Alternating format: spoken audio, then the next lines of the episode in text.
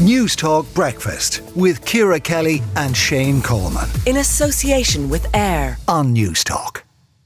Kieran Cuddihy was out with farmers protesting changes to the nitrate derogation limits on the hard shoulder yesterday.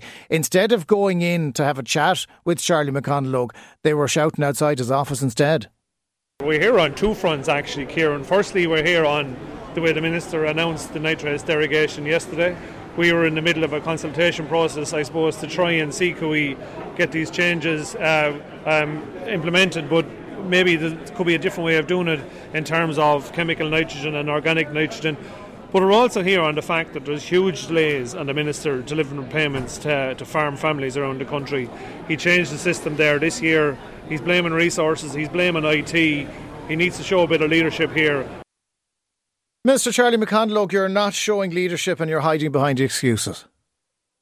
Uh, good, good, morning, Jonathan. And no, no, certainly not. Um, I'm working very closely uh, with all farm representatives in order to provide uh, the best possible um, leadership and indeed service to family farms across this country as well.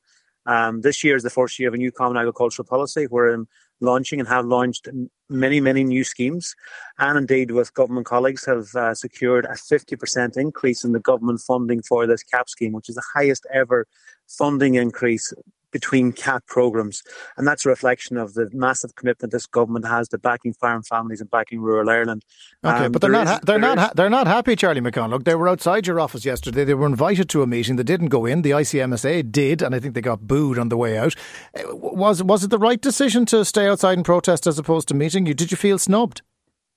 Uh, no, certainly not. Uh, but listen, my objective, and I, I, work really, really closely and collaboratively with, with farmers and, and their representatives. And at all times, that's my approach. And certainly was my approach yesterday in relation to these two important issues the issue of farm payments and the issue of nitrates. And as um, invited all farm representative organisations to come and meet me yesterday morning.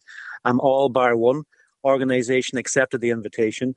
Um, and it's each farm organisation's prerogative to decide whether they, they, they, accept an invitation or not. I was surprised to see that one farm organisation who didn't accept the invitation then um, intervened to try and stop others who had planned to attend from attending. But listen, that's, the, that, that's their, the IFA you're talking about. Yeah, there, but listen, everybody everybody makes their, their, their own choices in that regard. But listen, I was just finishing the point there in relation to the payments um, of the, those new schemes, those unprecedentedly strong schemes they've introduced this year, because the fact all the schemes are new.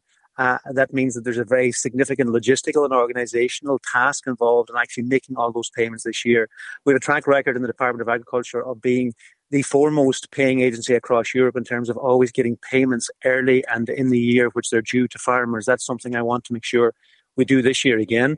Uh, okay. Uh, and I set out, I set out a very clear t- payment timeline at the start of this year, back in March, communicating to farmers the dates on which payments will be made this year and the adjustments that will be made to reflect the organisational logistical challenge, providing yeah, but, the best but, possible service we could. Now, and that was back in March, Jonathan. So we're now following through in relation to delivering on that, and we're sticking close. I can understand, and also, I, I, also, I'm getting frustrated. This point, also, also in relation to the meeting I had with ICMSA yesterday, I, I committed and agreed with them that next year uh, we will revert to the previous dates because we'll be in a position to do so next year. And I give that clear right. commitment to farmers yesterday too. Tim Cullinan made the point yesterday that farmers who, who are in the derogation have already implemented 30 measures um, that aren't being given a chance to work.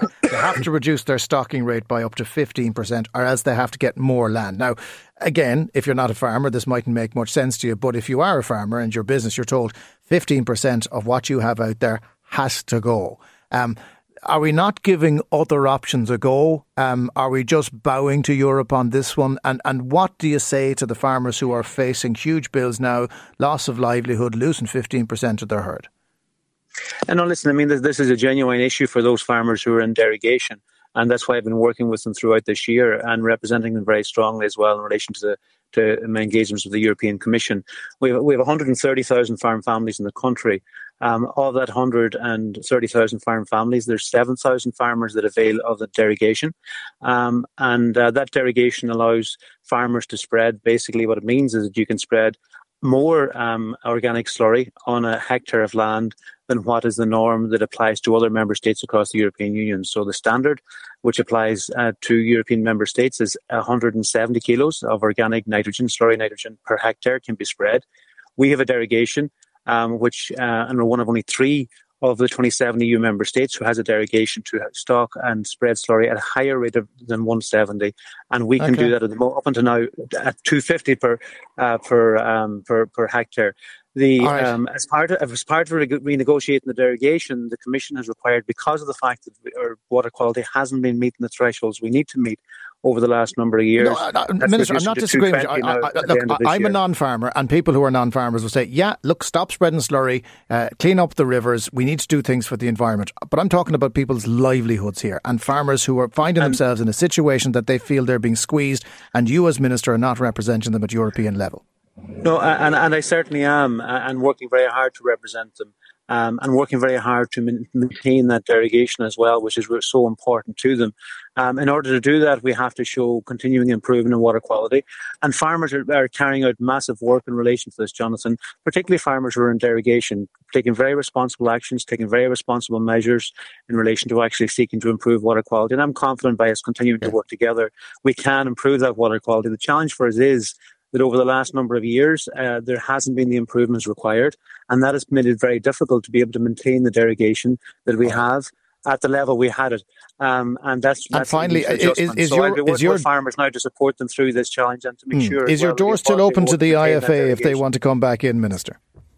Always open to all farm organisations, and I work very collaboratively with them, and we'll continue to do that because we have. Uh, it's important we work together, and particularly important we work together, Jonathan, to maintain this derogation. It's up for negotiation again in two years' time, maintaining it and maintaining it at the 220, which is where we're, we're now going to have to move to, is critical to our farming system. And I work with farmers to support them in every way possible um, through funding, various capital investments at farm at farm level as well, to make sure that we're, we're supporting farm family incomes, right. but also really importantly to make sure that we're seeing improvement in water quality, which is something that all farmers want to see as well.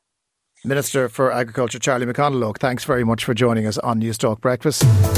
Newstalk Breakfast with Ciara Kelly and Shane Coleman. In association with AIR. Weekday mornings at 7 on Newstalk.